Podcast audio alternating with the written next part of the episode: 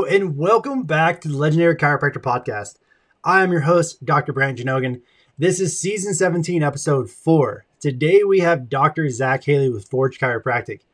We're going to be diving into nutrition. We're going to be diving into exercise. We're going to be diving into adjusting. We're going to be diving into chiropractic. This is definitely an episode that you do not want to miss. Make sure you like, share, subscribe, follow, as always. We post every week. Before we hop in this conversation, though, let's hear from our amazing sponsors that allow this podcast to be possible. Jane is an all-in-one practice management software with helpful tools like online booking, admin scheduling, integrated payment processing, and charting. But there's more to Jane than you might think. The team at Jane cares a lot about the problems you face as a practitioner. One of those problems is the prevalence of no-shows and late cancellations in practices. So they've made it easy for you with a few simple tools built right into Jane. That includes the ability to implement an online booking payment policy, send out unlimited text and email reminders, and enabling waitlist management features to fill those last-minute gaps that weren't preventable. Come see Jane in action at jane.app and use our code LEGENDARY to receive an entire month of offset billing. That's JANE.app and promo code LEGENDARY at checkout. Total Clinic Solutions is your go-to source for purchasing both brand new and refurbished chiropractic equipment, as well as phone support for repairs and maintenance. Allow them to combine your wishes and their 23 years of chiropractic equipment expertise to find what's best for you and your patients by heading to totalclinicsolutions.com and use promo code LEGENDARY for $100 off on qualifying table purchases. That's totalclinicsolutions.com, promo code LEGENDARY for $100 off.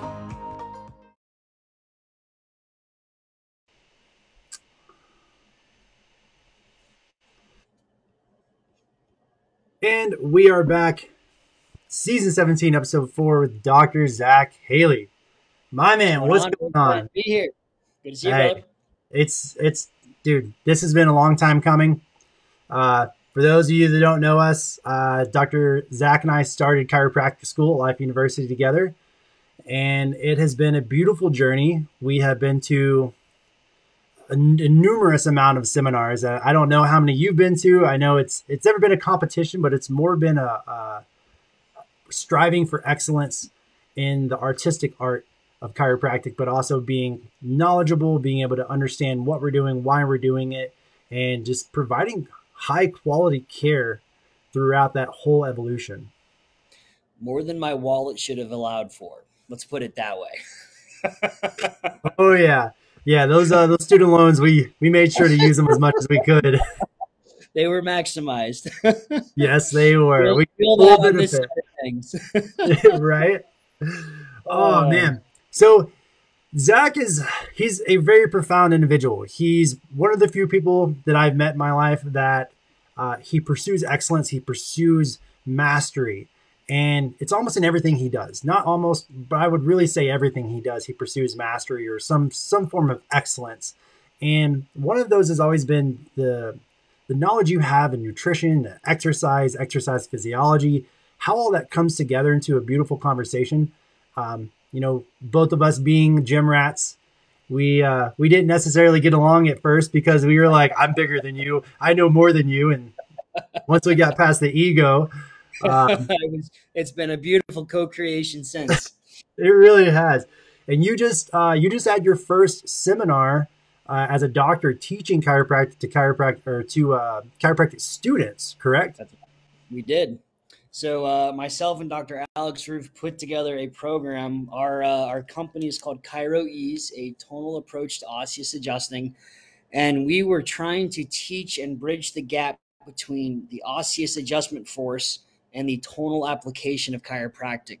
When you go back to chiropractic's roots with D.D. Palmer, his whole philosophy was based on tone of the neurospinal system, the actual spinal cord itself. And it was actually B.J. Palmer who took it and said, no, it's a bone thing. And that's where the bony pressure on the nerve came into being, where B.J. Palmer or D.D. Palmer said it was tone. And we taught an analysis based on flexion extension, compression and tension patterns, and torsion to help facilitate the greatest level of ease within the neurospinal system. So it was a huge success. It was a ton of fun. We are planning to go back the last weekend in May. Make sure I have my dates right here. I believe May 26th and 27th, or maybe it's the 27th and 28th, but it's right around that time. We can check that in later, but if you guys are interested in that, you can find us there. So very excited about the content that we've put together, and there is more to come on that front. So very excited about all that. Yeah. And so for listeners and viewers, that is going to be at Life University, correct? Correct. Yep. Yep. So down in Atlanta, Georgia, they will be going down there the end of May, teaching chiropractic. I'm telling you, this is going to be one of those seminars that you absolutely want to be at, because like going through school, learning Zach and learning how he adjusts, how he wants to adjust, you know, working with different doctors around the world, going to a mission trip, adjusting people in the Dominican Republic and Haiti. The experience is there. The knowledge is there. The application is there. Go learn, become better. This is an opportunity for you to expand yourself and to just learn some true principle chiropractic that's going to allow you to be able to adjust your patients and take it to the next level. Just for everyone, that is chiro.ease on Instagram, correct? Yep, that is right. Perfect. Well, let's dive into some nutrition, man, because I want to hear what you've been working on, because I know you've been diving in and just experimenting and learning new things. So talk to me. What do we know about chiropractic and nutrition? Before we jump into that, I think it would be helpful to kind of explain my process and how this all came to be. So when I was 12, I was diagnosed with Hashimoto's thyroiditis, and this fueled just like an energy and a passion in me. I wanted to figure out why I was feeling the way I was feeling, because, you know, like a lot of people, they've gone to doctors. Hang on one second. You good? Hang on. I'm on a podcast. And the result of, you know, going to doctors as a younger person who looked healthy, but internally was a metabolic disaster. And then they look at you and they go, well, you just want drugs, you want steroids, you want this, you want that. There's nothing wrong with you. And it took years of that, to the point where I was so ill in college that I was experiencing kidney failure, liver failure, a complete what we call an endocrine storm, which is a very blanketed statement, but my internal organs were shutting down. I had no testosterone. I had lost the ability to fall asleep, but also in terms of like normal functioning, day-to-day memory recall was gone. My frontal lobe was literally melting, and I was deteriorating at a very, very rapid pace. And, you know, coupled that with stress of being in an academic environment, and I was shutting down. My body was failing me at, you know, between the ages of 19 and 21. And that was when I found chiropractic, or rather chiropractic found me. And the funny place was, it happened in a CrossFit gym. I met my now mentor, who I've worked with for almost 10 years now, and learning and managing my own health. And it put me on just a life-altering journey. And, you know, 8 years later, here I am as a chiropractor now, sharing my story and my philosophy with people based on, you know, what two chiropractors helped share with me was, you know, through my own health journey. So a lot of what has interested me over the years is a byproduct of the things that I've experienced personally. So, you know, when people come in and they're like, oh, you can't possibly imagine what it's like. And I'm like, no, I can. I really can. I've been to all of the specialists, all the doctors from a young age up until, you know, I'm almost 30 now. I've been there and done that. I've had the lab work done. I've had the doctors look at it and go, it's all in your head. You just want something else. And I'm like, no, I want to feel well. And when you go see a doctor and they look at you and they tell you, we're going to work on this together, but it's going to take some time and it's going to be a journey, but you're not crazy. Like, it's life changing what that feels like for someone who is literally reaching for that lifeline. They want someone to acknowledge what they're, you know, say it's random symptoms. We can't help you, because I experienced that. So long-winded answer to that intro, but a lot of what interests me in nutrition is understanding the things that we put on our body, how it affects us from a physical standpoint, and how it affects us from a neurochemical standpoint. Because all things break down metabolically, our body absorbs or doesn't absorb, and it's how those things affect us that is a great predictor for our health status, our nutrient status, the things that we consume. So just off the top of my head, something like magnesium. It's not in our soil anymore. There are so many uses for magnesium that they're still mapping out what it does in the body. People are like, oh, it's good for joint pain and muscle relaxation. Yeah, but it's a key chemical in all of our internal processes. It helps facilitate like enzymes. It helps facilitate neurochemical dumping of hormones. It helps facilitate our body's neuronal process in terms of signaling. Like if we don't have this chemical in our body, this element in our body, we're not going to function the way we're supposed to. So when you look at someone and they come in, it's like, yeah, they're just not a bag of bones that, has a brain and it's able to ambulate. Like you have to look at someone and go, how did they wind up here? What have they been missing throughout their whole life? And part of that's, like when you look at, SAD, the standard American diet, and it's a glass of orange juice, toast, a wheat bran muffin, whole milk and cereal. Like we're so nutrient deprived. That's where a lot of these ailments come from. And then, if you bounce into the fast food industry, most of that food isn't even real food. Point in case, look at McDonald's a year later, it's when it's been sitting in a glass jar. It's so heavily filled with preservatives, it doesn't rot, it doesn't oxidize.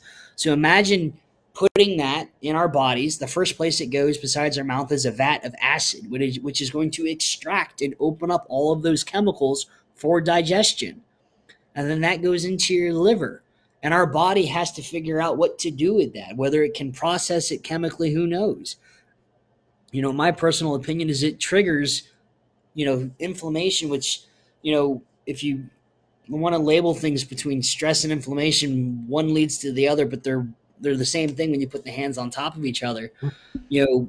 Cytokine production, inflammatory molecules that can ruin human systems. So, people who can have perfectly normal hormone profiles, but they're acting like they're low androgen. Why? Because their body can't handle the receptor load that these cytokines are now blocking. So even though their body's sufficient in the hormone in terms of production, they're manifesting and portraying, and they come in like they're low, like they don't have any of the hormones. And if you don't know how to assess that and look at that, and also the correct viewpoints in terms of nutrients, you're going to be just shooting things in the dark and running tests that don't matter and doing things that aren't appropriate for that person. And again, a lot of this is N equals 1, but we do have a huge base of study on what nutrients do to our body. And it's a matter of how you apply them and knowing which ones to select and where to put them and when to put them in, what to take out, what to give, what not to give, and what to recommend. It's part of the science, and it's always changing. It's always evolving, but that's kind of how I think about that in a nutshell. Not going too tangent-y, I hope. No. And like you hit a couple of topics that I want to dive into a little bit more, but like low magnesium, you said our soil doesn't have the necessary magnesium because that's due to overproduction and overutilization of the soil, correct? Yep. Just standard farming techniques. They pull everything out of the soil and they don't rotate crops enough. So a lot of people don't realize this, but when you are deficient in magnesium on a functional level, you don't absorb it when you consume it orally. Mm-hmm. Transdermal is one of the best avenues for your body to resupply it. So, you might be sucking down pills all day, but your body doesn't really know how to use them anymore. So that's where transdermal infusions, IV infusions, creams, topicals, these things start to apply, because it's like, how do I tell my body to start utilizing this component again that it's basically been getting by without, and it has to have it? It's in our very cellular matrix. It's in the bony matrix. Mm-hmm. Without it, we don't operate very well. No. I mean, I'm trying to think back to the statistic. I think I saw that magnesium succinate has over 300 biochemical processes alone, and that's only one form of magnesium. One form. And there's dozens of different forms. So it depends, different bonds, like, everyone knows what magnesium oxide is. That's the cheapest stuff you get at Walmart or Walgreens. Our bodies don't do anything with that. We lose like 80% of it. So even though it might be 1,000 milligram tablet or 500 milligram tablet, you're not absorbing any of it because our bodies can't break off the molecule that it's bonded to. People know things like magnesium citrate. Great if you're having issues with constipation. For people who are chronically constipated, adding in magnesium citrate to your diet can be life-changing because, one, it'll help with water retention. It'll help to reduce the impaction of the feces so that the body can pass them appropriately. So things like that. But, you know, like for me, with my autoimmune, I take a liposomal glutathione or magnesium. It's bonded, so it's highly, highly bioavailable, which is, you know, everyone's like, oh, is it bioavailable? It's a buzzword, but it means my body's able to recognize the molecule and absorb it appropriately, but also utilize it in the correct ways. So again, multifaceted, and depending on where you are in your journey and what needs you have, there are different tools nutritionally that we can apply when we have the knowledge, but it's a matter of applying that knowledge correctly and appropriately to get the correct outcomes. Because you can, you know, you can take a multivitamin, but then what helped? What component of the multivitamin was it? And how much of it did you actually absorb and use, and how much of it just went through the system and got flushed out? Exactly. And I'm not talking, you know, a men's one a day or a woman's multi, right? Because I've x-rayed enough people to see them in their gastrointestinal systems that I know that we're not breaking those down. So we're talking about things a little bit differently.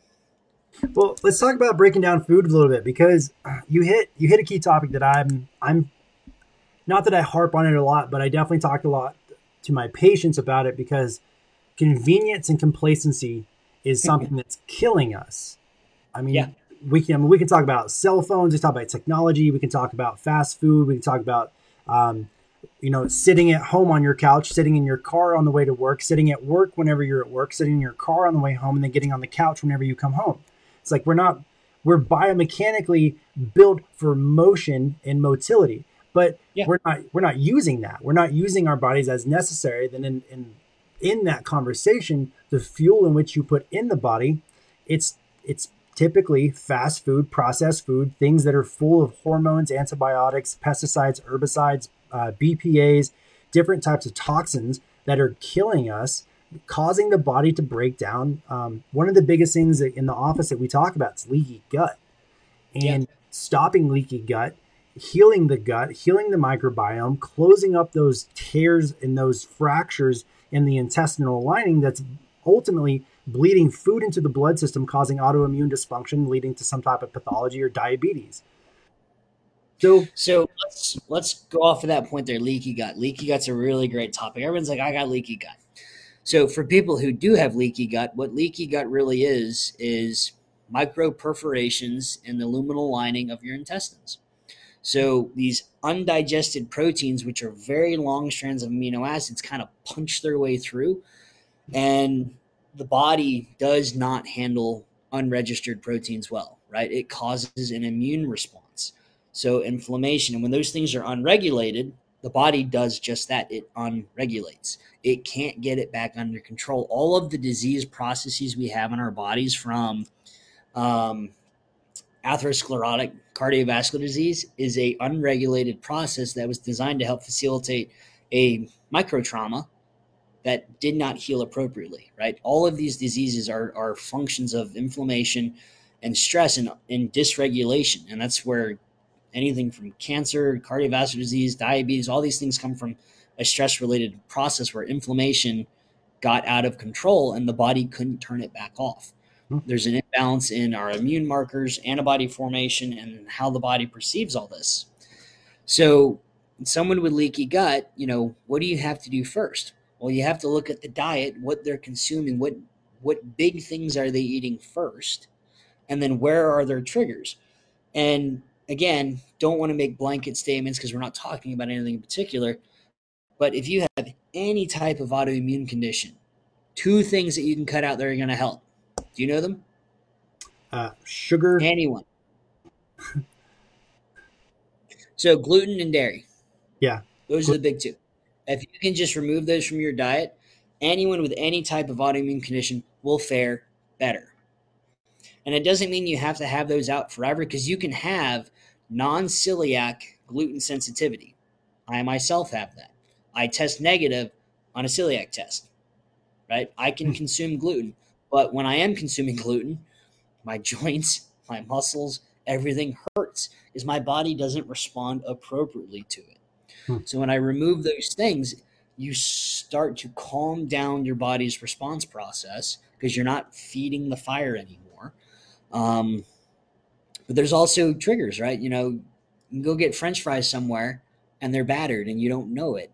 And you're like, well, I did okay. And then the next time you're exposed, you've primed the system to respond. So it's the exposure, secondary exposure, symptoms. And a lot of our foods work like this because there's tons of those, you know, 200 food group IgG food test or IgA food test out there where they go and measure your reactivity. But those aren't telling you the state of your internal state, why you might be reacting to those foods.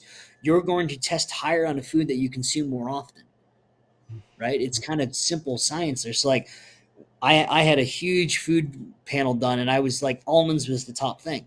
But when I looked at my diet, I was having almond milk, almond butter, almond flour, you know, several times a week.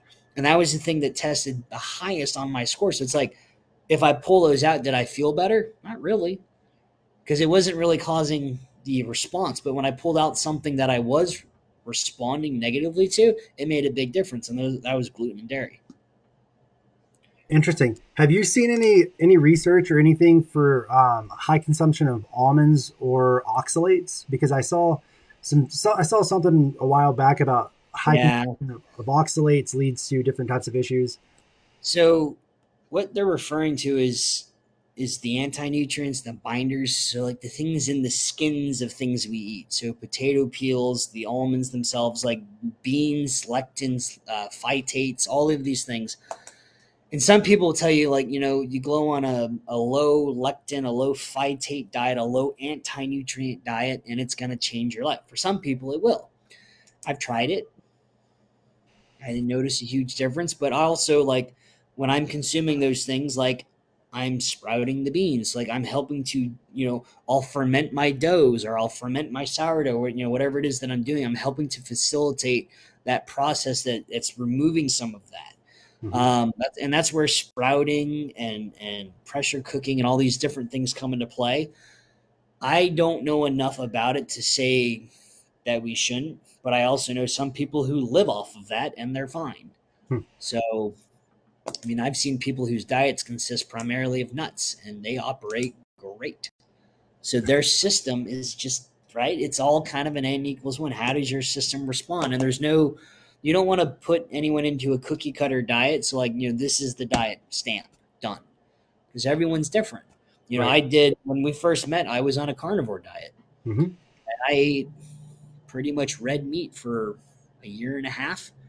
Did I have massive changes in my body composition? Yeah, I got really, really lean, but I got to a point where I was only eating every 2 days.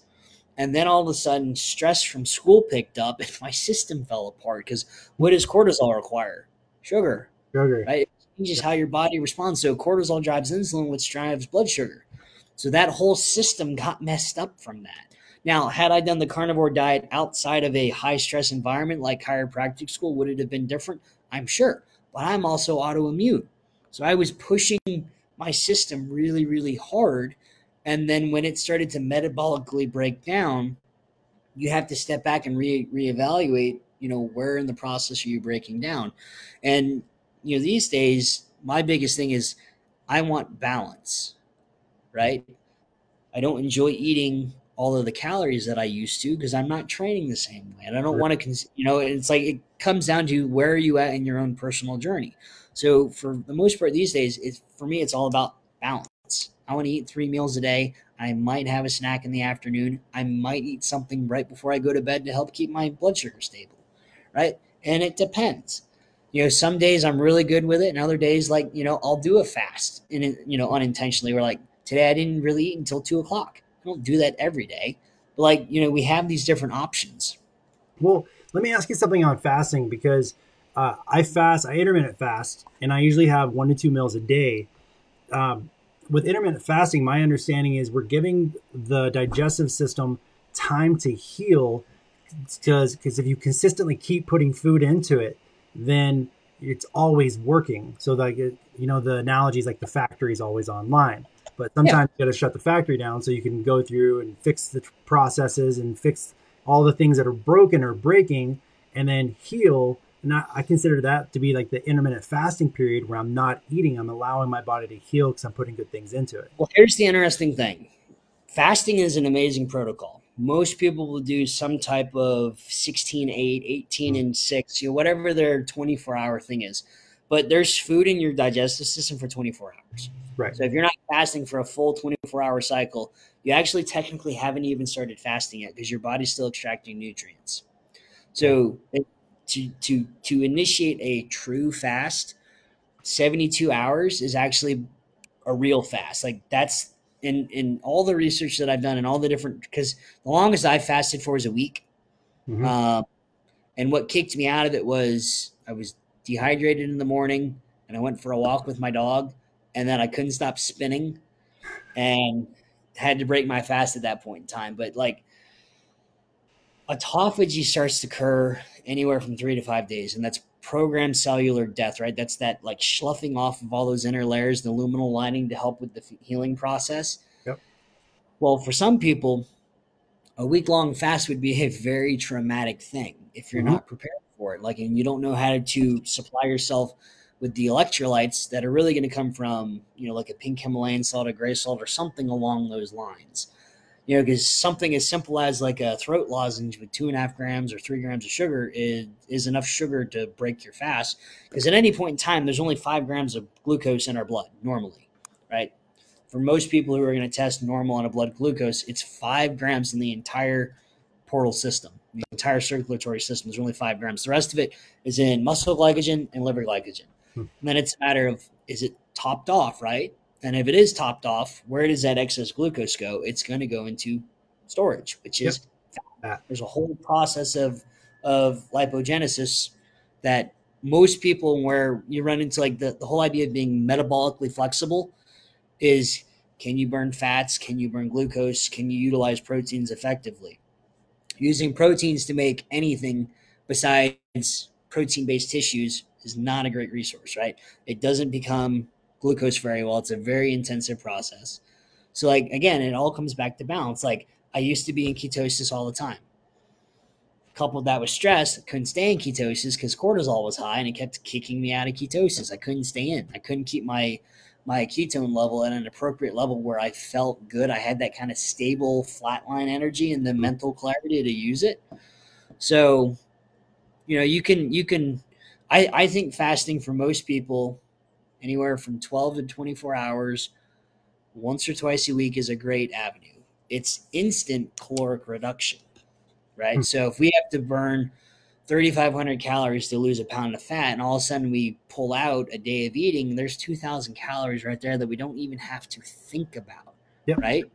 And we don't have to take that from our exercise because you can go exercise crazy hard on a 24-hour fast and have very little issues because you're still full of liver glycogen. You're still full of muscle glycogen. And remember, when the muscle has glycogen in it, it's only used right there. It doesn't get kicked out into systemic circulation and go to your leg if you're exercising your big toe.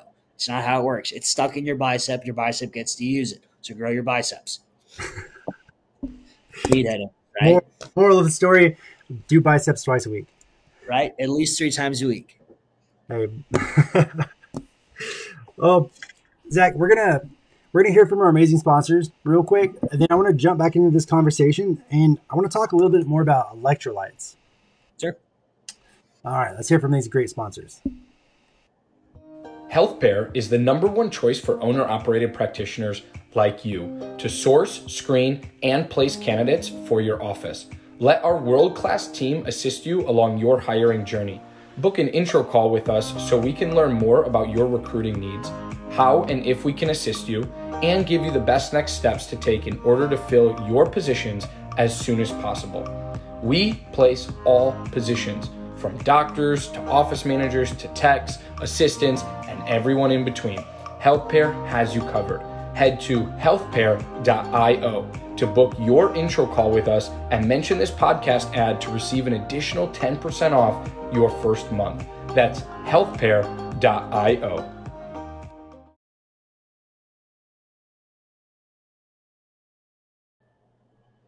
And we are back, season 17, episode 4 with Dr. Zach Haley. So we've been talking about nutrition. We talked about leaky gut. We talked about different types of diets, some exercise physiology, some muscle glycogen, liver glycogen, blood glucose, talking about that conversation of how your nutrition ties into the actual chemistry of how your organs and your body functions. Now, I want to take the conversation up a little bit and talk about a couple of new topics, such as glutathione, oxidative stress, and electrolytes. So those are tough ones. I take glutathione in two different forms. I take a liposomal glutathione that I take orally, and I have a liposomal glutathione cream that I rub right into my thyroid gland twice a day. Why do I do that? To help reduce oxidation of those tissues that are under stress. Why are they under stress? Because I'm stressed, right? We experience life, right? All these things, our body reacts to it. So we just may not notice it the same way. So point in case, I've made some changes to my internal physiology. Me being autoimmune, I do have some hormone replacements that I have to take. I have to take thyroid medication twice a day. I've been doing that since I was 12. I don't produce any thyroid hormones. And in the small changes that I've made in the last couple of months, I shed 14 pounds of water, right? Why was I holding on to that water? Because my system was inflamed. I've been working on calming it down and balancing it back out. I was having a subtle immune response that was causing joint pain, muscle pain, fatigue, brain fog, the whole laundry list of standard symptoms associated with Hashimoto's. So glutathione is something that, so not just glutathione. Glutathione is a really cool thing, but when we need to kind of take a step back and talk about antioxidants. Antioxidants are a very, very convoluted piece of literature. There's a lot of people that are like, you need to take, antioxidants, all the polyphenols, the phytonutrients, the micronutrients from fruits and vegetables, colors, fibrous things, right? Well, where do we put them? In a vat of acid. Yep. It's going to destroy all of that, okay? Our bodies has an internal antioxidant system, and it's their glutathione pathways. And I'm not an expert on these. I have a cursory understanding of how these systems work, and I'm working on expanding that knowledge base so that I can utilize it better in my own health journey and in others. And it's something that it is relatively new to me, so I'm not going to pretend that I know more than I do. But our body has the ability to create, recycle, and reuse glutathione internally. And what's going to deplete and break down those systems is chronic, unregulated stress, inflammation, right? Cytokine markers are going to go through the roof. Cytokines can travel to any tissue in the body. They can go right through the blood-brain barrier, right? So why is that important to know? Well, if you're not feeling well, if you're feeling fatigued and you have poor memory, you're having some type of immune response, whether it's a Th1 or Th2, you need to know where your system is breaking down. So glutathione can go in there, and especially in a cream form, you can kind of target specific tissue. So I rub it right into my thyroid gland where the bulk of my issue is. As this conversation goes on, you will hear my voice get raspier and raspier as the tissues get tired. And that's another sign that, right, I'm creating stress in those areas, and my vocal cords feel it. So that's kind of how I know where my system is, if I can have a 2 or 3 hour long conversation and not lose my voice. So, it's getting better, but that's kind of like my cursory subjective marker of how is my thyroid health right here, even though I have a compromised system, is can I have a 3 hour conversation without losing my voice? Yeah, that makes a difference. It makes a huge difference. It's, we use it in the office in a multitude of different supplements that some of them are thyroid based, some of them are skin based, some of them are hair. From my understanding, glutathione, you can essentially use it anywhere in the body, on the body, and there's benefit. Yeah. Our tissues are, like I said, most likely most people are going to need help with it. And if it's in your budget and your price point to use it, I'd say use it. I couldn't off the top of my head think of a ton of reasons why you wouldn't want to, maybe unless you were having enzymatic reactions, because things that are presenting outwardly from the skin are a direct reflection of internal environment, unless there's some type of very unusual, strictly topical pH imbalance on the skin level, right? On the surface level. Mm-hmm. A lot of that stuff, and the way my mind works, is it's internal. And that's where you need to turn for a lot of the stuff is blood chemistries. But yeah, it's a really great product. And I think for a lot of people, there are a lot of positive benefits when it's utilized appropriately. And I'm not just saying, you know, go buy some and slather it on everything. Don't do that. You know, make sure it's something that is appropriate for you and in the expression of your health that you're currently in. Awesome. And thanks for that, because I think that cleared up some things for me as well. Because again, it's an antioxidant, works in the antioxidant pathways, and it's just beneficial, really, in application in any way. But let's talk about some electrolytes, because this is something that I talk to a lot of my patients about. I'm like, you know, you're drinking water. Are you drinking water? It's like, because as a chiropractor, you get to the point where you can feel the hydration levels.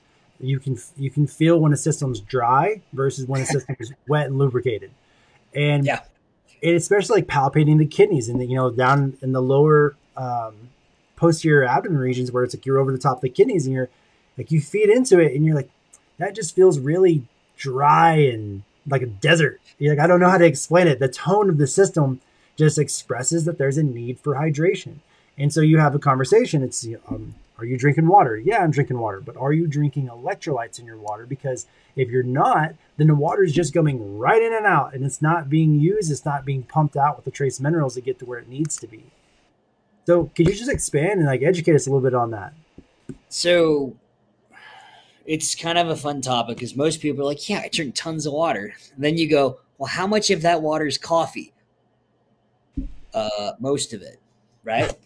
So caffeine. I can't remember if it's number one or number two most abused and used drug in, not, well, if it's the United States, but the world, right? Everyone consumes it. So when you look at someone who's constantly taking, so do you know how the caffeine molecule works in the body? A lot of people think it provides energy and actually acts as an energy substrate. It does not. It binds to something called an adenosine receptor, which blocks your body's ability to feel fatigued.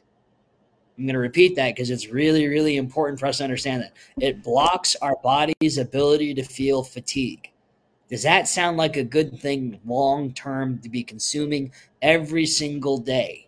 No. Right? And I'm not saying I don't love a good cup of coffee, because I do. And the whole process that goes behind it, I love it.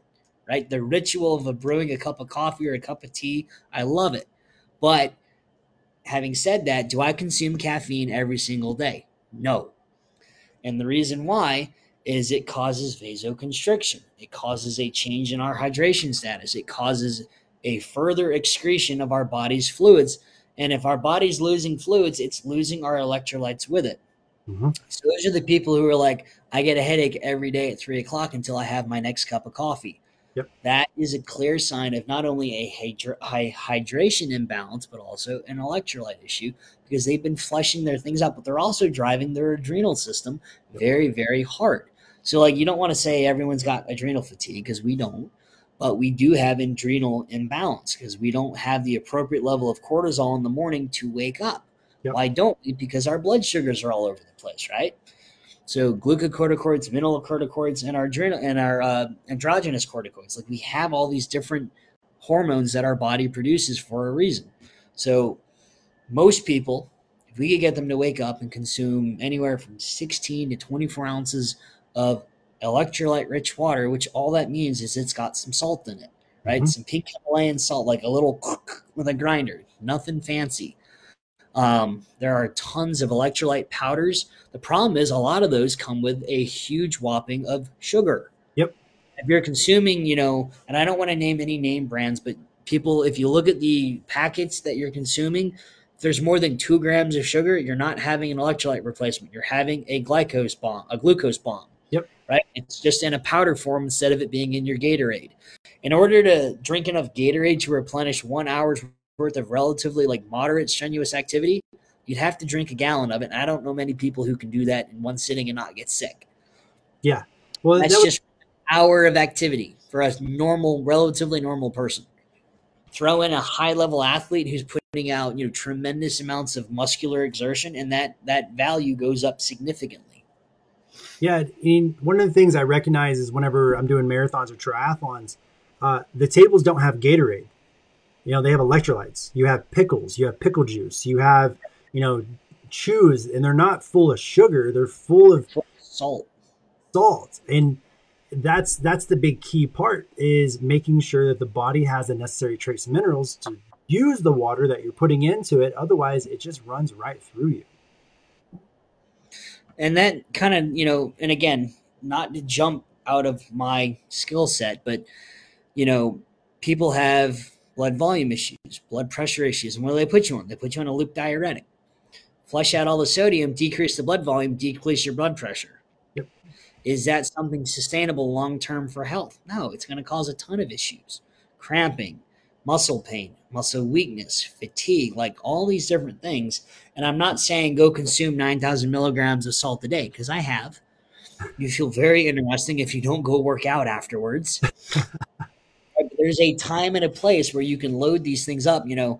It's not uncommon for powerlifters to bomb 3,000 or 4,000 milligrams right before they go do a huge physical exertion, max rep deadlifting or squatting, because their body can use that, but it's also going to help provide more blood volume short term, right? It's not your body will balance out over time when you have such a large cascade of it, but it's going to take time. But they're trying to drive their system to the highest possible level for a very short physiological amount of time, for performance sake. Now, the average Joe, do I think most of us need electrolytes in our daily water? Yes. Why? It's not in our tap water. Most of our tap water is full of crap.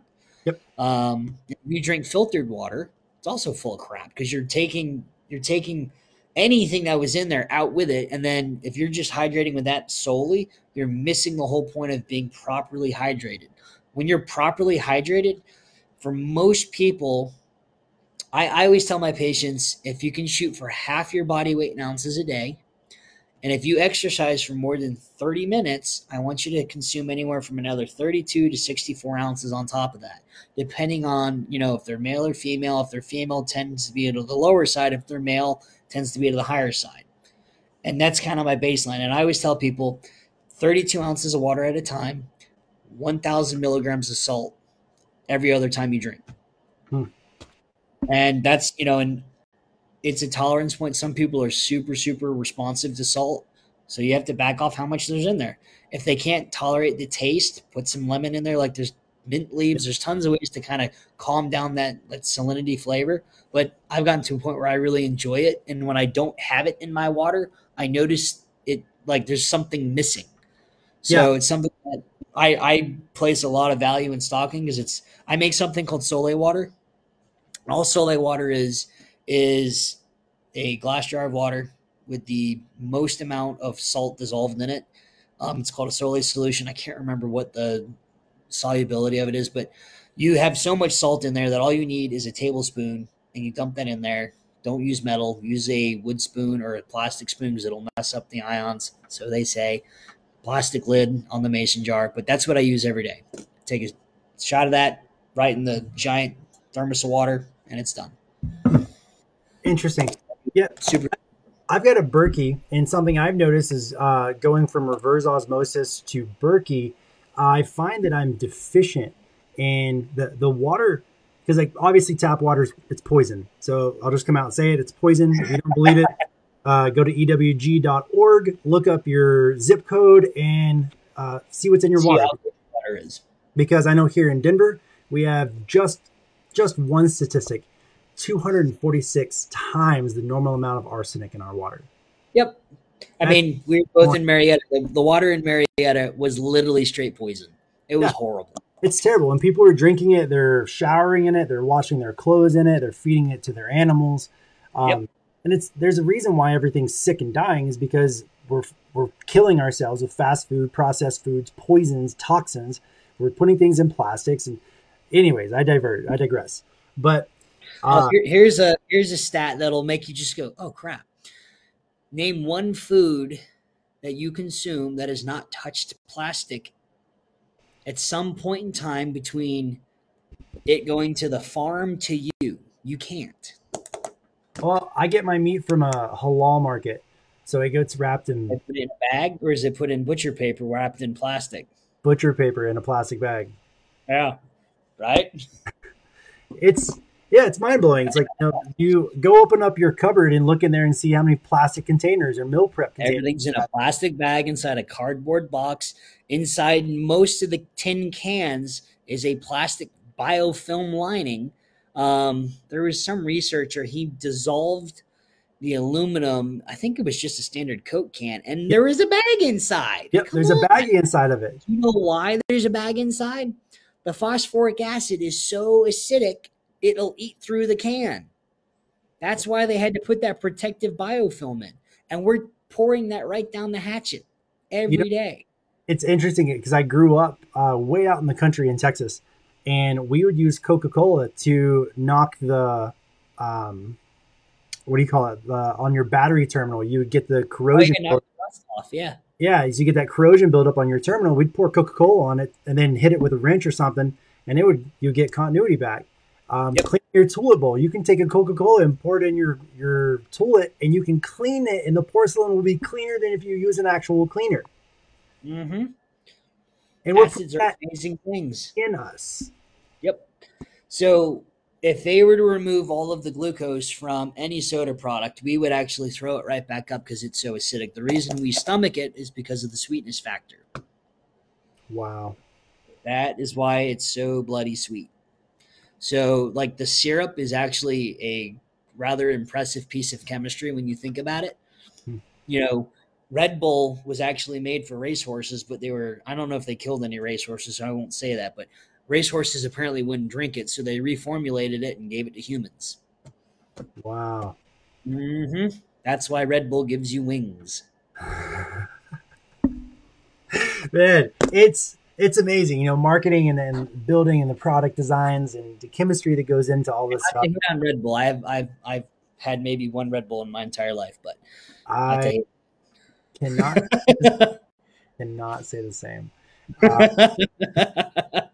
You will now change your mind. You'll be like, what can I do if I'm feeling a little down in the afternoon? Make a natural energy drink. 5 grams of honey, 1,000 milligrams of salt, throw a half a lemon in there. You're welcome. Homemade Gatorade right there. Say that again for us. Homemade Gatorade. Half a squeezed lemon, 5 grams of honey, and 1,000 milligrams of salt.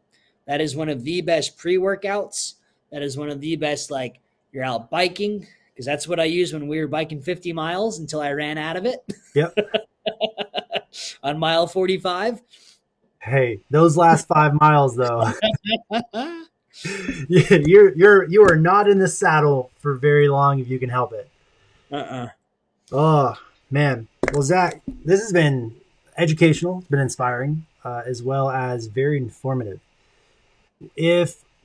Tell us a little bit about you, Forge Chiropractic, and where you guys are. So that way, if anybody wants to find you or contact you or get in contact with you, how can we, and where are you at? So I am the Forge Chiropractor, and we are shaping a better you. I'm located in Greenville, South Carolina. Do you want me to give the address? Because I can. No, you don't have to give the address, but give me how to contact you on social media. I'm actually not on social media right now. I have for just personal reasons, completely purged social media from my life, going through a little bit of a detox as I transition from one practice to another. But I am practicing in 2 locations down here in Greenville. So the best way to get a hold of me would be probably through Brent and then through me directly. Yep. From him directly to me. And I'm happy to facilitate any questions, or, if you know someone in the area that wants care, I'm happy to reciprocate.